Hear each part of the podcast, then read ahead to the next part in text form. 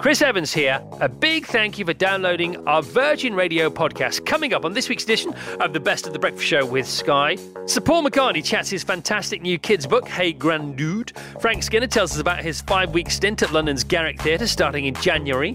Sir Mo Farah discusses his training schedule ahead of Tokyo 2020. Plus, Kevin Smith, Robert Carlyle, Dexter Fletcher, and loads more. Great guests. Enjoy. Our next guest is a man you may be mildly familiar with. He gave us Hey Jude, and with the release of his new children's picture book, he's given us Hey Grandude. He wrote a paperback writer, and then he became a paperback writer. Ladies and gentlemen, please welcome the one, the only, Sir Paul McCartney. Hey! Right, What out. an introduction. That's it. You're off now. He's gone. Never called me mother.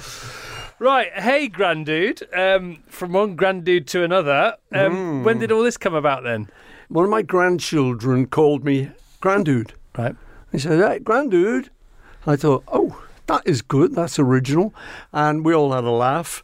And as I sort of left that day, I thought, that'd be a good character for a kid's book. So I just started writing some stories. And then I had been approached by publishers who'd said, you know, that we'd like to do something. And I said, well, I just happen to have a project. So, yeah, I'd, I'd mentioned this to them. And um, that's how it came about. And um, how many grandkids you got? Eight, is it? I've got eight. Eight. Um, what kind of granddad are you? Terrific. You know, I love them and I love being a granddad. And we spend quite a good bit of time together. We don't live near each other, but we go on holiday together, you know, like Christmas and in the summer. We, we'll see each other. And then sometimes me and Nancy pick them up from school. So that's nice. And you, you've always you've always kept it as real as you can, which is not easy in your world, in lots of people's world, worlds, but in particular in yours. H- how how normal can you keep it as as a grandude?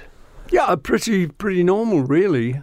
I mean, I think we just do what the other, you know, grand dudes do. um, uh, yeah, it, it, it's good. It's great fun, you know, because you don't know how to do it. Like parenting, it's an ad lib.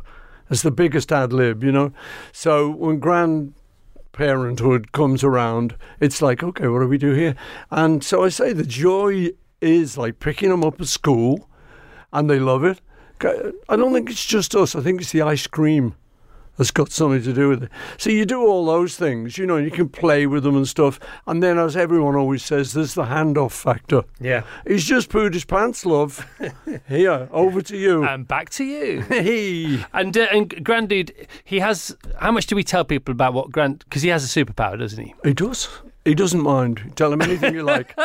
So it's a cross between like I think it's a cross between like the granddad out of Chitty Chitty Bang Bang and uh, Aladdin because Aladdin had the lamp and he's got his compass. Mm, that's and- right, yeah. Yeah. yeah. Exactly. He's got this magic compass. And uh, I was just thinking, actually, because knowing I was going to do this today, because he's done these adventures in this book, but he's having a bit of time off now. and the thing is, I realised that compass is self rechargeable. No way. Whoa, Get so- of here. Come on. So he's getting more powers as we speak. Okay, so um, we're on the verge of Christmas. I know you love Christmas. Okay, Oh, yeah. and I know I've heard a whisper that Hmm. you're writing, helping write the musical version of "It's a Wonderful Life." That's right. Where, where are we with that? Because that's, I mean, it's the greatest Christmas It film of all a great time. film, yeah. We're very advanced. And I've written, I think, about 20 songs for it. And I work regularly with the guy who's doing the, the book. And um, it's great. It's another of those things that's fresh. You know, what I do normally, my day job is going, doing concerts, making records. But if an opportunity comes up to do something different, then it's great. Keeps our brain working. You know, God, how do we do this? Yeah. And I've no idea what's involved. And what happened really with that was I I said to the uh, the guy who was going to put it on, uh, who's an old friend of mine from from school in Liverpool. Uh, I said, would the writer write up the first 20 minutes of how he sees this thing? Because I have no idea what, what what you want me to do. I can't just sit down and go. It's a wonderful life. You know, like, what do you need me to do? So he said, Well, they don't normally do that, but he'll do it. And he did. He sent me the first few pages of the script, and I was hooked. I just thought, oh yeah, I could see that on stage. Yeah. So, and then from then on, we just developed a good relationship. Where will it be on first? Where will it premiere? I think we are hoping to do it in England Right. first. It'll be 21, Right. 2021, I think. That's really exciting, Paul. Seriously. it's really exciting. You writing the songs for the musical of It's a Wonderful Life. It's so. I mean, it's, all there, isn't it? It's if there, you want isn't it? to. Yeah. I mean, I can only get it wrong, but you know, um, I'm, the thing is, I'm diving into it. We Yeah, sort of agreed to do this. I thought I'm really not going to think about it too much. Yeah. I'm just going to think, okay, here we go, and just jump at it. And you know, the first thing comes out. You know, if it doesn't quite work, then we we can fix it. Yeah, yeah. So, uh, so I- I've just been having fun, you know. And often the writer will give me some lyrics. Now, I've never done that. Well, except when I was working with John. I was going to say that there was that Beatles There was, period. there was a slight period there, wasn't there? Yeah. I've but- never done that. no, no. Chris, behave yourself. What I mean is, no, nobody's ever just presented me with like a bunch of words on a paper Yeah, yeah. in a collaboration. No, I know you know, you mean. Bernie You- talking Elton John, that kind of thing. Yeah, exactly. Yeah, yeah, yeah. Um, so I never, I never had that, and I'd kind of been a bit jealous of El- Elton. You know, Bernie just comes along. Oh, I've got this idea. It's called Bennie and the Jets. Yeah, yeah. Can you do anything with it? And you go, yeah, okay, ding, ding, ding. So, uh, so that's been a good aspect. Is it true? Have I imagined this? This is purely selfish. This has nothing to do with anything. Yeah. Did you write "Let It Be" and another m- mega Beatles song, but I don't know which, in the same day? Oh, I doubt it. I, I've, I must have dreamt it you- that you wrote you wrote "Hey Jude" and "Let It Be" within four one before lunch, one after lunch. That never happened. no, no, That no. That's impossible. I think that's impossible. Yeah. well, recording them, we Right. we recorded No, I at, get at that, that, I get pace. That's different. Yeah. But I'm glad to hear you dreaming of me. yeah, no, I'm always dream, always dreaming of Paul McCartney. Macca, thanks a lot. Okay. Well done. The best of the Chris Evans Breakfast Show with Sky on Virgin Radio. From spending his last few quid in 1987 putting on a show at the Edinburgh Festival to conquering telly, radio, and even topping the charts. He's been there, he's done it. Currently taking his showbiz tour around the UK before landing in London's West End next year for a five week residency. Please welcome West Brom's finest. It's Frank Skinner. Morning, Frank. Morning. Frank, um, I was going to talk to you about your residency um, in London in January. At and, the Garrick Theatre. yeah, at the Garrick Theatre, um, and we've mentioned it loads of times, and we'll mention it loads of times more. Uh, and I was going to say, you know, how come? You, how do you prepare for that? But I didn't realise you're on tour preparing for it, so that's quite easy, isn't it? That's So, a I- non-question. yeah, isn't it? I'm I'm on tour. It's it's yeah, it's like being on tour, but I can get the boss in.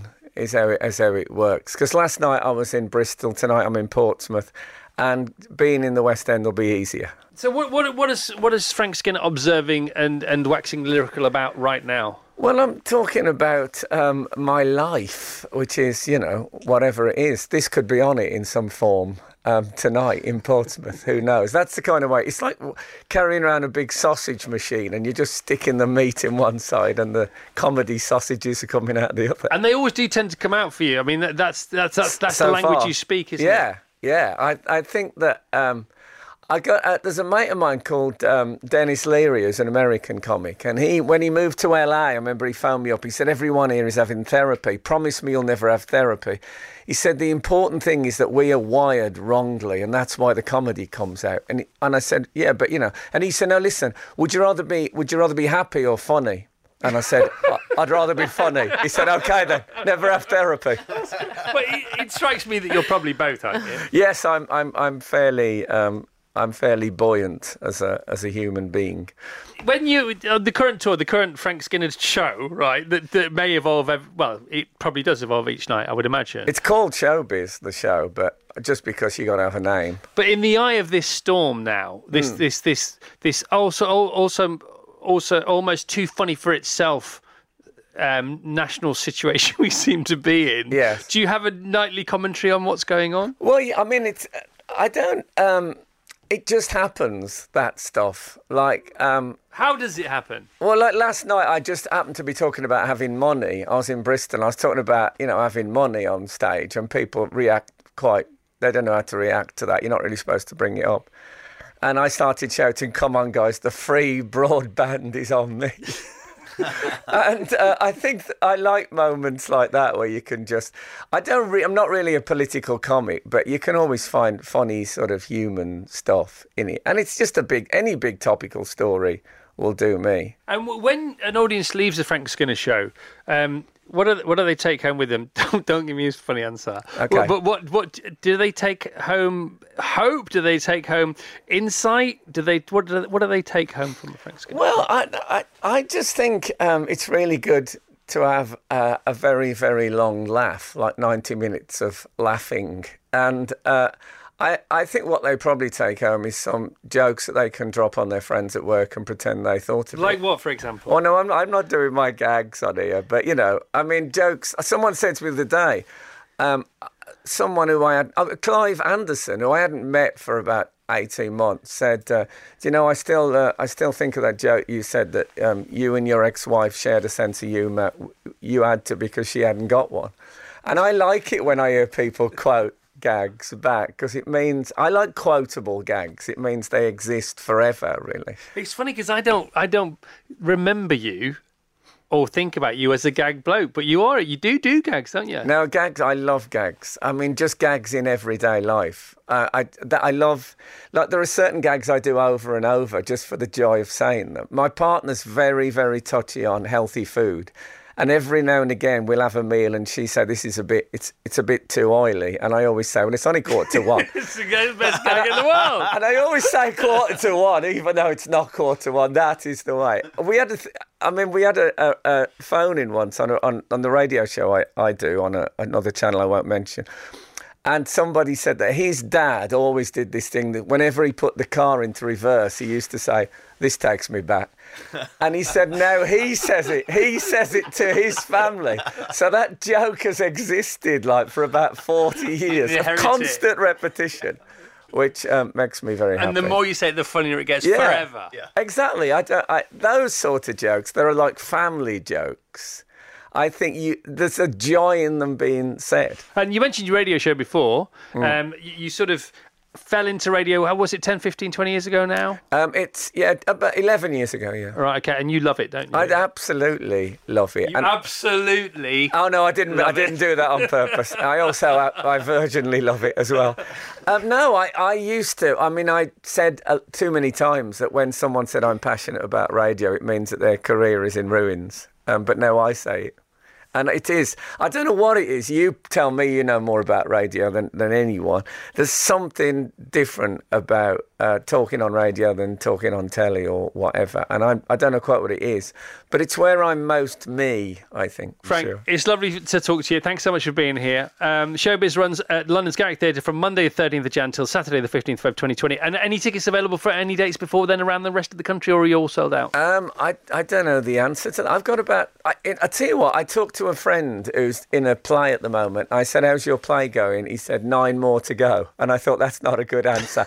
I don't know how many tour dates I've got left, so that's a very good sign. I think. All right. Uh, FrankSkinnerLive.com uh, is where you need to go to find out if there are any tickets available for that and for those tickets for the London residency next year. The best of the Chris Evans Breakfast Show with Sky on Virgin Radio. He's a quadruple Olympic champion, six time world champion, and best selling author. But more importantly, he's a proud gooner despite current form. Oh, With exciting news on his participation in the Tokyo 2020 Olympic Games, please welcome another Knight of the Realm we can add to our list. The one, the only, Sir Mo Farah. Morning, Sir Mo. Morning, everyone. Morning, Chris. Uh, right now, you're not. Well, you are a team of one, um, and you're beginning yourself a talk uh, of, of late. Just massive Arsenal What fan. What do you have to say uh, to the world this morning, Sir Mo Farah? So, good morning, everyone. Yeah, t- um, I've I've been thinking for it's, it's taken me a little while, and I've, I've been thinking, and um, after Chicago Marathon, I've taken a nice break with my family, just enjoyed being around my kids, and and then after a little while, I was just been thinking about Tokyo 2020, um, and it's not too far away, and um, I've, I've really enjoyed the marathon, but you know, having competed in 10,000 before London and then Rio, in the in the Tokyo 2020, I would like to compete in the 10,000 meters. So come out of retirement and compete on, back on the track. when did you decide this? I've decided straight after Chicago, um, not not straight away, but it was it was on my mind. And the, one of the reasons is like, you know when you watch telly and you you watch the people uh, when I'm watching like the World Championship in, in Doha when I watch I watch the ten thousand meters, watch other races, and there's that part of you get excited. You just like and you see your country winning medals for people for your country and stuff, and you and you ask yourself, and you're like. It almost like felt like I needed to be there, and at that point, it got me thinking. And then after Chicago, like, look, I, I, I still believe and I still got that drive and hunger. And all I want to do is just, you know, win races and do what I do best, but at the same time, enjoy it. And I have enjoyed the marathon and thr- throughout. And I'm not finished with the marathon, but Tokyo, I would like to go out there and see what I can do for my country in Tokyo Olympics. There's that great phrase, isn't there? First love never dies. It hasn't died. And people said, like, you know, when I, when I t- retired after 2017, I said, look, I'm stepping up to the side, I'm done. And then the following years, like, mm, little bit, little bit. And then now it's been two years, and I'm like, I want to get back out there. So, so when you say you'll carry on marathoning, what do you mean by that specifically? So what I want to do mainly is just this clear. It's concentrating on 10,000 meters for uh, Tokyo 2020, and then after that, have fun with the marathon and do what I need to do. But mainly Tokyo, go go out out there and compete on the track. And and before Tokyo, will as I've done over the years, it involved doing one or couple, one or two races, maybe even three or four races, and kind of just see where you are, what what training, what can you change, and hopefully, you know, you see things that you're not so good at, things that you're so good at, and that's how you work. Uh, which is the marathon's been tough because you can only race every six months once, and then you have to wait for a whole six months. It's just It's it's, different, it's, isn't it's it? different. It's so different because Paula was talking to Paula about it, Paula Yeah. Radcliffe, and she says she doesn't run at all, not even a step, for at least three weeks after a marathon, and that's when you just begin to get back into whatever you have to do for in six months' time, which is exactly what you say. You just can't keep doing it. So for Sir Mo Farah and the Olympics and the ten thousand meters, see also the five thousand meters. Anything more to tell us, Mo? Um, no, no it's, it's great to be back here, Chris. As I said, you know, you have to enjoy what you do, and I do love it, and I'm just excited. Can we ask you about um, Eliud Kipchoge's sub two? Uh, Vass is here now. Just Yeah. you, you two just had a great chat off the air. So first of all, tell us where you watched uh, his sub two triumph. So when I watched it, where was I? I was at um, Chicago. I was at Chicago, and it was the, I think it was the night before. So I didn't actually watch the full race. I just heard it next morning because I had to uh, get go to bed early. But you try and calculate it. What what does sub two hours mean? And for for the people who are out there who are joggers and stuff, we, we'll kind of understand a little bit, but they're not quite. Only full runners, um, someone who's a runner who's been there, competed and stuff, does understand and actually calculate. Oh my God, that that's this and that. As we said, that we had this conversation just now. So, um, so I'm a member of a running club. I'm a, I'm a runner. Um, so just after that, the Tuesday night after, he broke two hours in the marathon, which really felt like a, a Roger Bannister moment, didn't it? Um, 17 members of our running club, Barnes Runners, including eight, I think, sub three hour marathon runners. So, pro- I mean, proper club runners. We went down to our local track and we thought, let's see if we can do. So, his average pace per lap of the track was 68 seconds, one minute and eight seconds. And of the 17 members of Barnes Runners who attempted to do one lap, that's one lap. He did 105, but one lap in 68 seconds. I asked you off air, I said, guess how many? I went two. And I went, no. No. None of us, none of us managed a 68 second lap. And even if we break that down back again, so if t- 200 meters, it's 34 seconds. Yeah.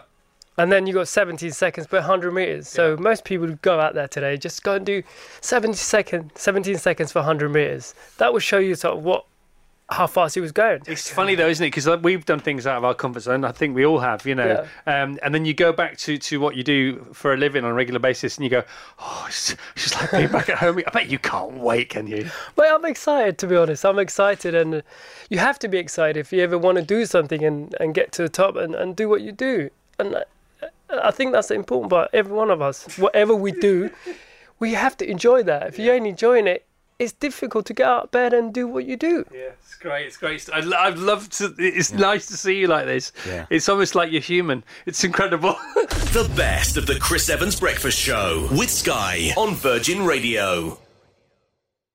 We've heard from three guests already, but there's loads more still to come. Kevin Smith discusses the brand new release of Jay and Silent Bob Reboot. Robert Carlyle chats the upcoming Sky original Cobra, and the director of the fabulous Rocketman, Dexter Fletcher, tells us all about working with Elton and Taron Egerton. All that and more, but first, Dapper Dave, who's next? From working in a video store to rubbing shoulders with Hollywood's finest, our next guest made something from nothing and is truly living the dream. The new movie he wrote and directed, Jay and Silent Bob Reboot, is in cinemas tomorrow. And here to tell us all about it is the man, the myth, the Smith, the legend, Kevin Smith. Morning, Oh, Kevin. my lord, that's, I've never heard the man, the myth, the Smith. That's you like how- that? I'm stealing it. He's good, isn't he? Oh my God, you guys are far too kind in the intro. I don't know about legend at all, but uh, but I have been around for 25 years. On. No one can ever really say that about themselves, but I can say it about you. And it's Here, not I can. I'll give you this much. I think I did something that could be considered legendary when we made that that movie because The- the first one. for Clerks because that that captures people's imagination because they're like, oh, you're just like me. Like a lot of people play me in life like their avatar because they're like, uh, you're the guy I would be if I tried to do something. If I wanted to make a movie, like I'd want to do it like you and stuff. So it's very encouraging. Uh, but I. I I understand the act itself was impressive. The man who performed the act, not nearly as much. Oh, well, you can't- and I- I he's don't been think- living off that one act, like for 25 years. The story's just, you know, your life story is your life story, and some people change theirs, but it's still a story. Uh, so True, true. why not have ju- just a one really good one? Okay. Jay and Silent Bob uh, reboot in cinemas from tomorrow. Original movie, Clerks, 94? 94. Okay, uh, so the, great story. If, now, if you do, first of all, let's tell people who don't know because it's you know we can all preach the converted, but let's Heavens, yes. Who are Jay and Silent Bob? Where did they come from? We have uh, these two characters that have been standing outside of the convenience store uh, in a movie I made 25 years ago called Clerks. Uh, Jay and Silent Bob, two ne'er do wells, uh, two local morons who uh, are weed dealers and stuff, who periodically show flashes of brilliance. Um, they were uh, like adjacent characters. In fact, so much so that when the movie was sold to Miramax uh, in 1994. We played at the Sundance Film Festival. Um, at the fourth screening, uh, the fever pitch, the buzz built up, and Miramax bought the movie. So, uh, at one point after the movie was purchased, I said to my lawyer, I was like, I want to use the Jay and Silent Bob characters in this Mallrats movie, which Miramax has nothing to do with. Universal's doing that. So, how do we do that? Can we ask them for permission? And my lawyer is like, we'll just ask them for the characters. I was like, really? He's like, yeah, why not? We'll give it a shot. So he went in and he was just like, uh, Kevin Smith would like to personally own the Jay and Silent Bob characters. He'd like to leave them outside of the deal. Like they're in this movie, obviously, so you have the license for that, but he wants to own those characters in perpetuity. And the word that came back was like, the movie's called Clerks. It's about the clerks inside, not the guys outside, so we can have those characters. Nice. And those characters have been my monetary umbrella, my spiritual umbrella for 25 years. Whenever I needed them, Jay and Silent Bob have always been there. We performed under the name Jay and Silent Bob for the last 10 years, doing a live podcast um, all around the world, including here at the Hammersmith Apollo and stuff. So it, it's it's been the gift that keeps on giving. It all came from Jason Mewes, the kid who plays Jay in the movies. He's no longer a kid; he's 45 now. But like when we started, he was a kid, and he was one of the most original, like American voices I've ever heard in my life. Incredibly funny, whacked out, um, just said things, and not to like be like I'm funny, right? Just his perspective, POV, was incredibly unique. And I'd always say to him, somebody should put you in a movie, man. I wonder if you'd be funny outside of New Jersey. And then years later, when I figured out, ooh, I want to be a filmmaker, I was like, I'm going to put you in a movie because I want to see if the things you say make people laugh outside of where we live. And they did. Like the movie went to Sundance, and then because of Sundance, it got picked up and went abroad. We went to Cannes, we came over here. Um, and everywhere we went, people identify with Jay. They're like, I got an uncle just like that guy. My grandmother talks just like Jay. My girlfriend is Jay. So he's got this weird identity factor where everybody kind of knows him. And I layered them in all the movies. So I, they started in Clerks. I brought them back in Mallrats. I brought them back again in Chasing Amy. They were minor characters in Dogma, this movie I made. Uh, then, of course, they had their own movie, Jay and Silent Bob Strike Back, and then they were bit parts in Clerks too. Not only is Jay and Silent Bob Reboot a sequel to Jay and Silent Bob Strike Back, I figured like I I had this heart attack a few years ago and almost died. So I was like, well, I could die again at any moment. So let me try to put everything I can into this movie. So this movie sequelizes Clerks, Mallrats, Chasing Amy, Dogma, and Jay and Silent Bob Strike Back at the same time. Um, big love to Kev the Legend. Discovered Clerks and Mallrats in the mid 90s at uni. Game changing. Now, that phrase game changing, game changing, game changers, weight loss, you. Mm-hmm. Did you watch the movie? of course, we had him in. We had James Wilson last Get week. Get out of here. Yeah. Uh, I went vegan after my heart attack, so in February it'll be almost two years, and I can absolutely testify to the benefit. I know yeah, a lot of people, it's tough to talk about being a vegan because it triggers a lot of people, uh, particularly in America. If you're like, uh, oh, I'm a vegan, they're like, oh, now I'm going to eat three times as much meat. And you're like, all right, well, that makes no sense, but see you in hell. So essentially, it's tough to. It's tough to really like bring up without making people angry for some reason. Because like I guess people feel like I've lost so much. You took away my cigarettes, you took away my booze, now you're trying to take away my meat and stuff. So I, I don't proselytize about it uh, because you know if people want to talk about it, they ask me about it, and I'll tell them here. Here's how I did it. Uh, I went vegan because I had to. Used to be happy, now I'm vegan. Um, but I did that because I had a heart attack. I had my uh, my arteries full of cholesterol, Yeah. and and the uh, the doctor the morning after my heart attack in the hospital was like, you know, you're packed with cholesterol, so you might want to think about going uh, plant based. And my kid had been vegan for like three years at that point. And I'd watched her, like, kind of, she did it, she embraced it because she loves animals. She doesn't want to harm anything. And I was like, kiddo, it seems like so, so difficult. Like, it limits the amount of places you could eat or the amount of things you can eat. And she's like, yeah, but I love animals. So that was her thing. So there she is in the hospital with me after the heart attack. And the nutritionist is like, you might think about going plant based. And the kid is like, yes, dad, please. And she's a real first world kid. Nothing bad ever happened to her. So my heart attack is like the worst thing that happened to her and stuff. So she was like, it would mean the world to me. I said, you know what? I ate any way I wanted for 47 years, wound up here almost dead. So I'll try your way for six months. And the kid loves me. This I, I absolutely swear by that. I know that for a fact. But at the same time, she's very strategic as well. So while she was trying to save my life, I know for a fact she was like, if I could flip this meat eater, he's a get for the vegan community. So that's why she leaned into it super hard, and she got what she wanted. I've been out there like doing vegan stuff with her, like doing videos for Farm Sanctuary and cover of vegan magazines and stuff. Right, you've Oh. got to go. They're Otherwise, taking me you're going to get away? us both fired, and it, you can't fire yourself, but they'll get pretty close. Thank Kevin, you for excellent thank you. hanging out, Lovely man. to see you. Pleasure. Kevin Smith. The best of the Chris Evans Breakfast Show with Sky on Virgin Radio. Dapper Dave, over to you. Thank you. If you think you've had a stressful day at work, just wait until you see our next guest in 2020 Sky original thriller Cobra. He has a hell of a time. From battling solar flares to betrayal within his own party, he plays a prime minister under real pressure. Ladies and gentlemen, please welcome the acting powerhouse that is Robert Carlyle. Good morning, Robert. Good morning, Chris. How are you? I'm okay. Uh, so you are jet lagged,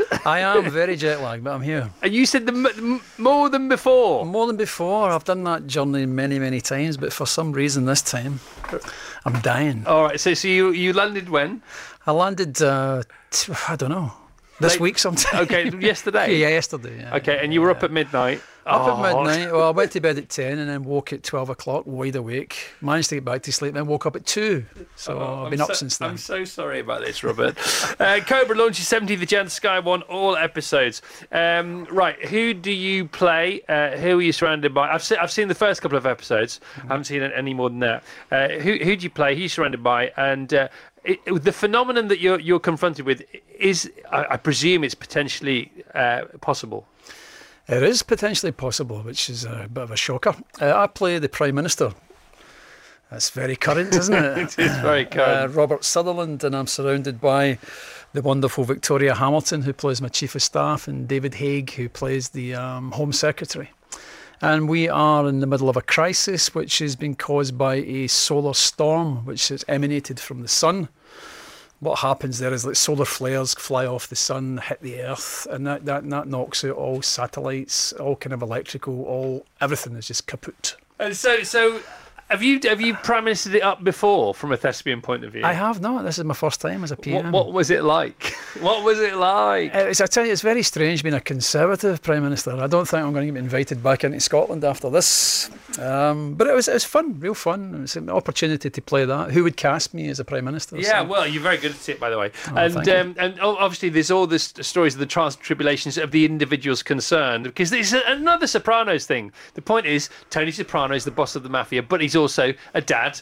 uh, He's also a husband. He's also got a family. He's also got everything going on around him. Um, Where is your Where was your 10 Downing Street? Because I'm always intrigued. Because obviously you can't go and do the you can't you borrow the real one. No, we you? tried to, but they kind of they were busy. They said um, there was a place called uh, Capesthorne House, I think it is, and it's somewhere near Macclesfield. In actual fact, and Right. that was the, the, the interior of our Downing Street. Now, have you have you been inside Downing Street yourself? I have not. Okay, I have. Oh, right, dear. and I got to tell you, it's pretty spot on. Oh, is it really? yeah, no, it's like oh, That's what? good. That's, and and your bunker. Um, what do you what what do you know about about the any secret bunkers there may be at Downing Street? I've no, I've never witnessed one of those. Well, I, I, I had no idea that you can actually, from Downing Street, you go underground into Whitehall. Right.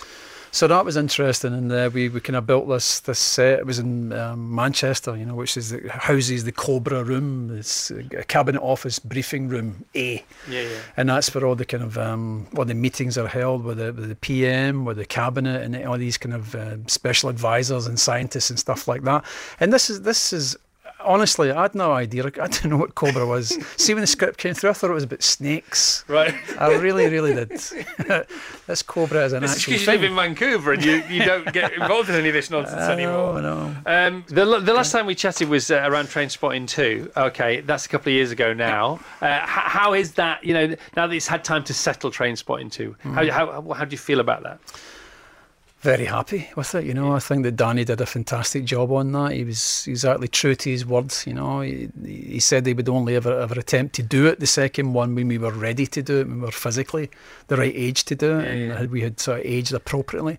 And I think we all had, and as, as we spoke the last time we spoke was about, was about that, and it was just fantastic. And getting, and getting the chance to do a sequel or something twenty years after the first is just never ever ever happens. So it was a, real pleasure. Okay, so, I mean, I know it's way off, but there has to be another one. Uh, oh, that's what everybody keeps talking about. I think it was set in a rest home the, the time we do. But no, but I think the next one should be half this period again, so maybe 10 years' time or something like that. Nah, make it 20 years. I'd like to be doing I'd like to be all on their 60s or 70s would be quite interesting. Yeah, all right. See, as an actor, I know you've worked loads, so, so it's all right. But you know, we get actors in here who are really well known, really, and I say, you know, I say, you know, what do you just say? Well, you know, not had a call, and they're in a big hit, you know, and sometimes, sometimes it all goes quiet, and I, I'm not sure I could, I could live that kind with that kind of uncertainty, and I think I'm a pretty spontaneous individual. Yeah, I think that's part of the business. You know, you accept that when you go into the business that that might happen, that there might be quite quiet spells. You know, I'm, I'm listen. I, I could be working every day, but it's, it's finding the right thing. You know, that's that's the most important thing, and that's that's the secret to longevity. What do you love? What do you love? What, what, what, when you know when the call comes in the, the from your agent, what, what do you what gets your juices flowing? The money. Honestly, it's a good answer. It was quite quick. It sounds like it might be the Yeah, truth. It must, it must have been true. Ah, They so always say if you seek the truth, listen to the first sentence, not the last. Wish I had said that. Now. obviously, obviously the scripts and, and the character that's been been presented to me. That's the most important All thing. right. Uh, I'm a history teacher, says Nikki in Hull, and I've used uh, sections from The Rise of Evil in my lessons to explain to GCSE pupils how a Hitler, uh, how Hitler gained power in Germany. Our pupils always remember that film. Many thanks to Robert for making a tricky part of history a bit you. easy to explain. Thanks very much. Which which thing you've been involved in do you think has been the most important for the rest of us? Oh, God, that's a hard one, isn't it? I mean, the, the, the lovely thing about the, the Hitler piece that I did is now an educational tool in American colleges. So I suppose that would be up there in terms of like, being educational for people. All right, Robert. Always a pleasure to see you. Thank you Uh, thank very you for, much. You for being here. You may not remember being here because I can tell you are extraordinarily jet lagged. Where am I and who are you? Okay. Uh, well, we're on the 17th floor. Don't look down. We're quite high. This is Virgin Radio with our pals at Sky, and that was Robert Carlyle talking about Cobra, which hits our screens. Sky One, all episodes, 17th of Jan. The best of the Chris Evans Breakfast Show with Sky on Virgin Radio. Who are we talking to now? Dapper Dave, please tell us. Your weekend was the filling in our Elton John sandwich. On Friday's show, we had the man himself, and today we have the brilliant director that brought his incredible story to the silver screen. From Bugsy Malone and Press Gang to Lock, Stock and Rocketman. Please welcome the exceptional Dexter Fletcher. Morning, Thank you, Dexter. thank you, thank you, thank you. Morning, good morning. How are we this morning? Yeah, not too bad. Uh, so, Dexter, you started off acting. What was the first thing Yeah. you were in um, of any renown as a kid? Uh, well, um, interesting. I of a renown, I suppose, was Bugsy Malone. Uh, was when I was nine. I was ba- Just, just Bugsy Malone. well, yeah. but, uh, Bonnie Langford was in it as well. She's rather exceptional. Yeah. Um, uh, but, but before that, I, I, years ago when I was six, I did a road safety film with uh, Jon Pertwee, who was Doctor Who at the time. So I was six. So it's forty-seven How- years ago. How come? Was it mum and dad show his background? Was you jumping at the bit or what? No, it, I mean it was mum and dad. I mean, like you know, most parents, it's like uh, my some kids played a recorder, some kids go to karate. Me and my brothers went to uh, a drama club in Islington that my nan knew about, and it was uh, like Phil Daniels went there, and Pauline Quirk, Yeah, and yeah, Kathy yeah. Burke, and all of these Good stock then. Good, stock, Good very pedigree. good stock. Yeah, yeah. Anna Scher, her name is, and she's still around. Um, so yeah, we just went there as uh, kids after school, and then Alan Parker turned up there with a big old video camera with a big cable on it, and he was making Bugsy Malone, and we all did our Bugsy. Uh, See, I've not auditions. seen that for ages. We've got You've to watch that with the kids. I've seen, Oh, I've seen it. yeah. before. I've seen it, but I've not seen it for ages. Because does it does that hold up well, Bugsy Malone? When's the last time you saw it? Really well. I, I mean, I, I can't remember the last time I saw it, but it does. It stands up really well. And yeah. the splatter guns. It, how much fun was was all that? Well, of course, it's all smoke and mirrors, as you know. Uh, the splurge guns, as So they were were. they splurge guns? They were Okay. splurge guns, Right. uh, and uh, they actually fired ping pong balls, and then they would cut away, and Alan Parker would stand with a handful of cream behind the camera and just splash the camera. And what about the cars? Because they were the best pedal cars ever, weren't they? They were good. They were extremely exciting. They uh, they all had these like um they had like a bicycle mechanism inside them, and we'd all try and get him in and cycle about and ride them. Yeah, it was great. So when did you first get behind the camera, my friend? Uh, I first, uh, about 10 years ago now, I did a small film called Wild Bill, which what I wrote with a mate. Because, yeah, when I was a kid, I did a film with Bob Hoskins uh, called The Long Good Friday. That some anyway, that's uh, I was only. Uh. It's a great film, uh, but Bob was like, "We should do a film about a kid and a, and a bloke who, you know, the bloke's in prison." Anyway, he sort of mapped out this rough idea, and I always retained it. So years later, after I finished Hotel Babylon, I was in the show Hotel Babylon. I wrote this script that was loosely based on this conversation with Bob, and I gave it to a producer, and she just assumed that I was going to direct it. She sort of, and I realised that was my opportunity to get it made. So she said, "So you're going to direct it?" And I said, "Oh yeah, yeah, that's yeah, yeah, I'm going to direct it." And she went, "Okay," and she ran off and she raised half a million quid and came back. And then I was like, "Oh right, I now I have to direct it." And so then I did that. And it was great, and I had Will Poulter in it, and Charlie Creed Miles, and all these great acts. Andy Serkis is an old mate, and I had all these great people turn out. And um, and it got nominated for a BAFTA, which was rather pleasantly surprising. and and then I thought, ah, right, this is good. I'm onto something here. So then once that happened, other stuff started coming along. Sunshine on Leith came along, which is the Proclaimers musical. Amazing and- film. Thank you. Uh, so it sort of happened kind of. All right. right, so you and Rocketman. Tell us about Rocket How, how did that happen? Well, I'd worked with Taron uh, on Eddie the Eagle, Yeah. and Matthew Vaughn had, who was an old mate from Eddie Lock- the Eagle, another great film. Thank you. Uh, well, so, but Matthew Vaughn, who produced it, was an old mate from the Lock Stock days, and uh, he, so he brought that project to me, and it just, and then he, he brought me Rocketman, and Taron was already attached, and they'd all be hanging around with Elton on set doing Kingsman Two, and Vaughn just sort of talked to me like I was directing it. He didn't ask me as such. He just sort of started talking to me like, you know, you're directing it. Taron's Elton. You know, we've got Elton's music. Giles Martin's doing the music, and uh, all these great people. Not a bad team, is it? It's not a bad team. It's a bit of Man United 1999, isn't Is it? Oh, great. Then I'll, I'll take that. Um, Elton hadn't seen it for ages, so he's doing all, he was doing all this press Yeah. with Taron. Yeah. And I remember watching him doing interviews in America, and he said, and they said, "What do you think of it?" Oh, I haven't seen it. I haven't seen it. But then he saw it and he fell in love with it. Were you there the night he saw it? I was, yeah. I mean, he he's he'd been seeing bits and pieces of it, but I think he intentionally kind of kept himself away from the Absolutely. from the finished finished products. And and the truth of it is, is that it, became more and more of a rush job because. It was opening at the Cannes Film Festival It was, in yeah. May, and I was still working on it. And I, you know, I, I just had this deadline that I had to meet, and everyone else was like, "Great." So anyway, so the red carpet is at six o'clock, and and I'm I was still in London trying to get it finished with Giles, you know, and mixing the music and the sound, and there was all this stuff still to be done, and Elton hadn't really seen it; he'd seen a, bits of it. Um, and so I finished, I QC'd it, I quality checked it on the Friday, and then by Thursday we were in Cannes on the red carpet, and no one had really seen the finished finished That's thing. good though, isn't it? It- For it, it- to be that raw. It was good in a way because I think it meant that I didn't have time to really overthink it. No, none, none of us Yeah, did. yeah. It was sort of, I was like, okay, well, I don't, I don't know. I'm just put it out there now, and that's we'll see what happens. Because we heard about the standing ovation that, that it received. I Yeah. mean, what what was the, what? How did you feel when that happened? You know, it can the can you know a, an Elton John biopic. You know, you've directed it. Elton Blimmin John, Charles Martin, George Martin's Blimmin son, and you're at the Cannes Film Festival, and people love it. Yeah. What did that feel like? Ah, it's it's not easy to put into words. It was a it was surreal to be quite. Did I you have a shandy? that- I had, had a shandy afterwards. definitely did because we went down on the beach down on the Carlton and, and he him and El, uh, Taron played Elton and Oh! Taron played down on the on the on the where the film Oh, ends. what You, was you know that like? that was amazing. That was absolutely amazing. Dexter, it's lovely to see you again. I haven't seen you for Likewise. years. I know, it's well done, mate. Thank you. Okay, let me tell you see you. again. Rocketman out now on DVD and available uh, to digitally uh, download. Our interview with Elton John available also as a podcast and on the DVD on Blu-ray. All the extras, oh, so loads of extras, interviews, everything like that, deleted scenes, etc., etc., etc. The best of the Chris Evans Breakfast Show with Sky on Virgin Radio. All right, we have a very, very special guest in the studio now. Uh, we have cleaning royalty. Dapper Dave, over to you. Her first book, Hinch Yourself Happy, sold approximately a bajillion copies, and she's not stopping there. Her new domestic Bible, The Activity Journal, is out now. So without further ado, Hinchers assemble and welcome the spotless Instagram sensation Sophie Hinchliffe, also known as Mrs. Hinch. Mrs. Hinch is in the house. Hello, Sophie. Hello, Mrs. I just feel cleaner because you're here.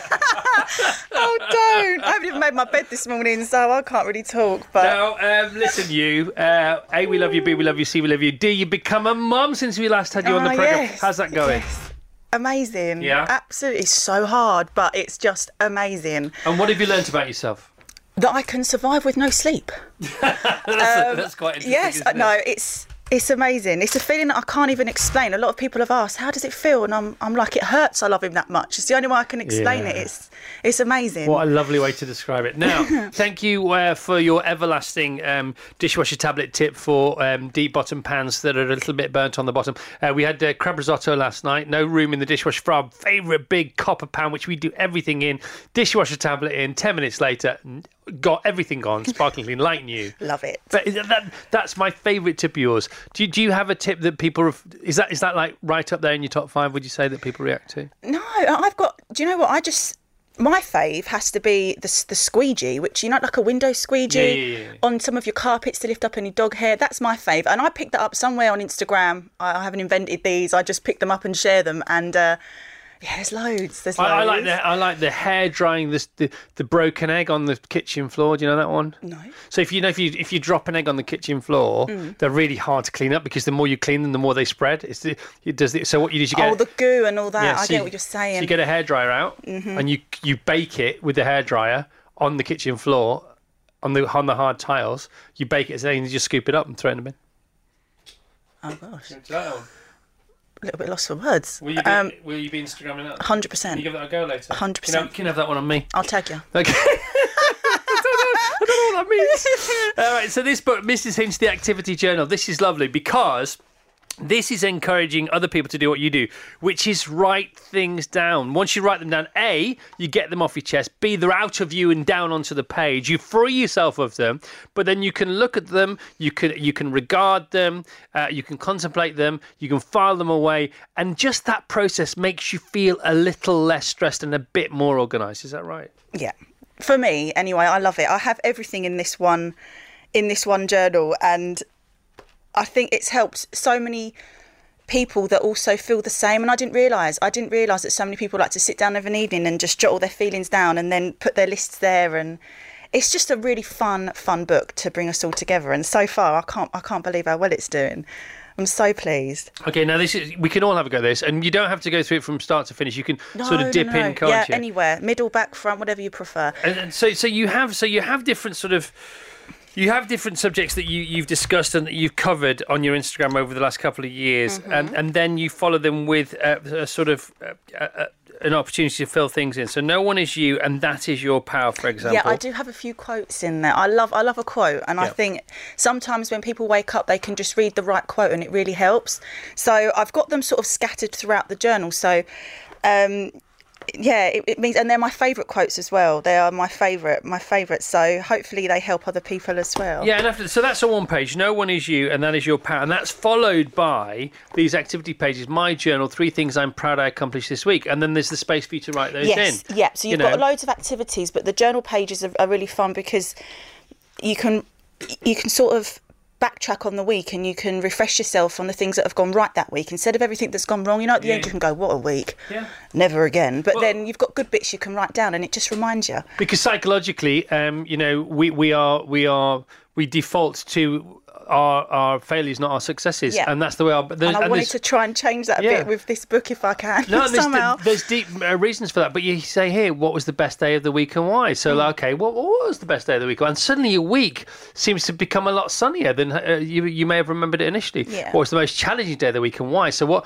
Why was that challenging? Was it really challenging? Um, who was I inspired this week uh, by? If I could relive any moment this week, which one would it be and why? So therefore, you're saying, aren't you? So, so parts this week were so good, I might want to relive them. Mm-hmm. So where's all this rain gone? You know, bring on the sunshine is what you're saying. It's fantastic. Thank you. Thank who- you. But who created these ca- categories? Is this something you've developed over the years? Yeah, do you know what? I've been we've been working on it for so long, Penguin and I, and they are amazing, an amazing team. And when when I got this and I looked through it, I couldn't believe that all of my little ideas were were in one place. And from word searches to dot to dots, just Oh. fun things colouring in to the more serious stuff where you can really write out your goals and think about your, you know, the near future and what you'd like to achieve. And I love that. And I'm ticking off my goals and I'm feeling like You Mary know, this- Poppins at the moment. This would be great for kids as well, isn't it? Yeah, You should. Uh, yeah. I mean, you, the kid, kids could do this version. This is for everyone, but you could bring out a kid's special version. But look, look for example, look if, you, if you're worried that you stay in too much, right? That's one thing. If you were to go, you go out too much, that's another thing. So how about the staying in versus going out page? All right. So so what we have here is two lists, okay, like football fixtures, Yeah. and you uh, one represents. Uh, staying in, one represents going out, and then you underline your favourite from each, and then at the end of it, you tally up. Well, am I a going in or staying out person? Well, the point is, there's upsides to both: slippers versus heels, Slippers, makeup versus face mask, face mask, cuppa versus cocktails. Cuppa. Suddenly, we're just staying in. Yeah. Suddenly, we're just staying. All staying. my followers will know my answers anyway. Co- cozy versus lit, Cozy, naps versus late nights, naps. cinema versus Netflix. Oh, That's quite close, that one, actually, yeah, isn't it? Yeah, yeah. Uh, karaoke versus rave. Karaoke. Of course. Uh, loungewear versus address. Loungewear. Dance floor Loungewear. versus sofa. Sofa. Takeaway versus restaurant. Takeaway. Take. Boom. See? We're all alike, really. And Yes. it's the, the staying in's the new going out, I say. Absolutely. and it's just page after page of this absolute gold. Listen, you're amazing. You're always welcome on this show. Thank you so much. And I love your new book. I'm gonna. I think we're gonna do a couple of pages tonight with the kids up until Christmas. yeah, do. It's fun. It's so fun. Thank you to everyone that's listened. Right, and we'll do it in all different coloured felt tips, so it all looks nice. So make it look beautiful. Yeah, 100%. You're amazing. Thank you so much, okay, Chris. congratulations. Uh, that's Sophie Hinch live on your radio. The best of the Chris Evans Breakfast Show with Sky on Virgin Radio. I'm going to give you a mascara warning for this interview. I don't know whether one will be required, but it, it's there it- just in case.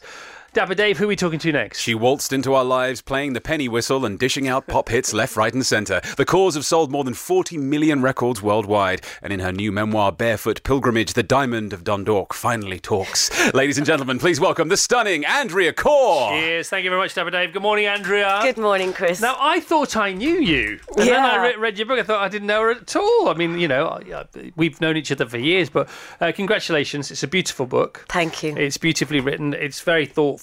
Um, how well did you know yourself before you wrote this? Probably as well as you knew me. Um, no, I mean, I suppose, yeah, I, I, I did learn a lot in, in, in the writing of it. I mean, I didn't, as I've said before, I didn't intend to write a book. It was just, it came from the grief of losing daddy and then looking at my life uh, and our lives and the journey we took and even and the home we came from and the parents we had and seeing it as remarkable with the distance I had from it. Um, and I suppose yeah then I just let my head do what it does and I wrote it down. And I yeah I think I I probably know myself a little bit more. I liked it straight off at the bat because I thought, oh, it's a bit Sylvia Plath meets Eckhart Tolle. It's a bit in the now. Then you talk about, you know, thoughts of suicide, and then you then you move br- swiftly on to to uh, family and to, to dad uh, and uh, Je- Gerry, of course, and then we start to read his poems, right? So, so uh, you you did uh, in your life had your dad always written poetry? Yes, he did, and he he actually wrote his memoir himself after you know about like oh so many years after mum had died, um, and yeah, yeah, but yes, those poems were along the way, but along, but along uh, also with these beautiful poems, and some they are like one of his poems to me is the most heartbreaking moment in the book, first annual report. It's just so stunning and so heartbreaking. But he also would write for um, on Valentine's Day, she would have to check the Irish Times and look and find the riddle that was meant only for her. So they were a bit more Benny Hill. so he had both sides to his character. He had many Yeah, sides to his character. yeah. So, so your mum, um, she, she passed when she was fifty-seven. yes. Uh, and she, so, so they had your mum and her family, her siblings had a hereditary issue. What, what was that?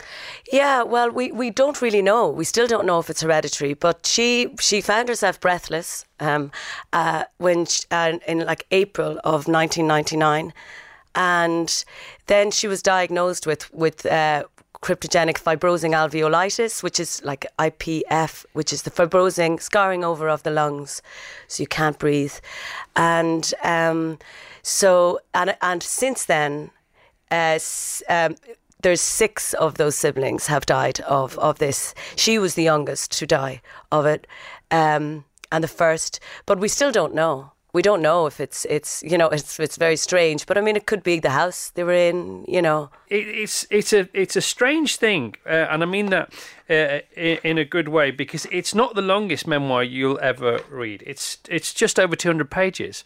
Um, but it's all in there, and it's all in there as as li- the whole of life is in many many four line poems uh, because it's a book written in prose. It started off as an essay.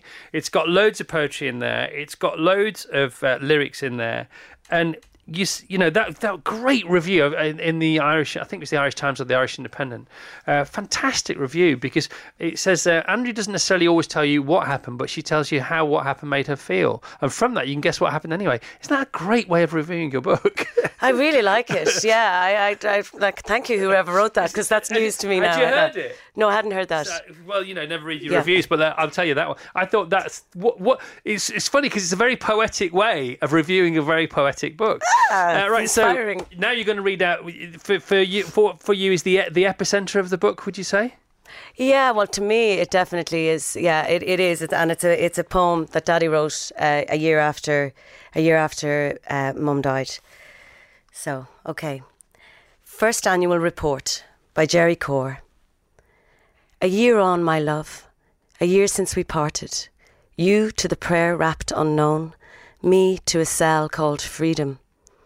In your place, I have memory, a stingy usurper dispensing crumbs from the banquet of your table.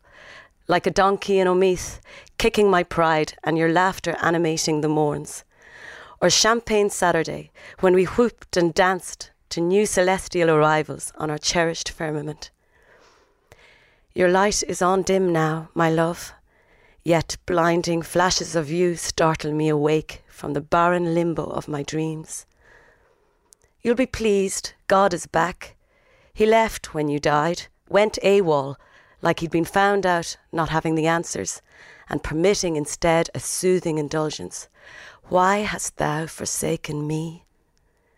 Yet there again, my dear, I must allow for preoccupation with glamorous new arrival, introductions all round, glasses raised and all that. Yours a spritzer, my love. That's about it now, my dear, except to say the blubbering has ceased and sorrow's sickly syrup of self expunged from the menu. Well, in hope and prayer, that is, my love. As far as love is concerned, that's a pretty high bar, isn't it? Sorry, I've just collapsed and I'm now being stretched It's out of the building. Your poem.